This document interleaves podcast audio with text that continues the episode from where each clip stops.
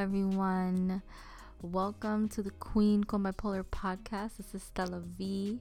I'm so excited to finally get this venture going. It's been a long time coming, and I just wanted to give you guys a small introduction and talk about my intention for this podcast and give you a little bit about who I am. So, my vision for this podcast is to help educate the Latinx and the low income communities. You know, I'm kind of hoping to address some of those those taboos and stigmas that come with mental illness and chronic illnesses and some of these really controversial topics that our communities really struggle with understanding.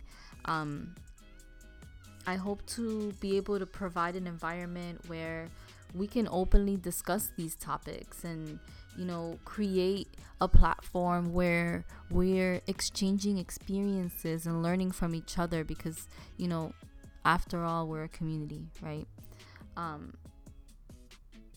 but the idea and the goal is to educate the community so that we can break these barriers that are you know really really hurting uh, a part of our population. You know it's, it's the part of our population that a lot of times goes unnoticed and, and they're already suffering in silence. You know they're already not being acknowledged. They're already being ignored. And why continue adding to that by adding a lack of understanding right?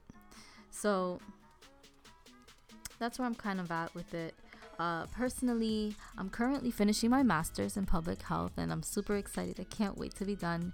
I myself suffer from an array of illnesses. I have bipolar disorder, I suffer from bulimia, I have lupus, endometriosis, um, anxiety, an array of illness. Like a whole melting pot of things. Um, but my journey in life hasn't been easy, you know, and I don't know that anyone's journey with mental illness or chronic illnesses has been easy. Um, what you're going to be exposed to here is it's not just my experiences or my pain. You know, I you're going to be hearing from people who probably have never even told their stories to anyone else. You're going to be learning about new things. I'll be providing new information, uh, providing research, and I'm just really excited to be able to bring this kind of platform to you guys. Um, so, just a warning this podcast is not for the weak. I have a tendency to be a little raw, sometimes even a little bit vulgar. I get really, really passionate and you know, can't control my passions sometimes, but I promise I will try my best. Um, I am trying to make the podcast a little bit more formal than my social media outlets. Um, I kind of want my social media outlets to be an extension of the podcast itself. So.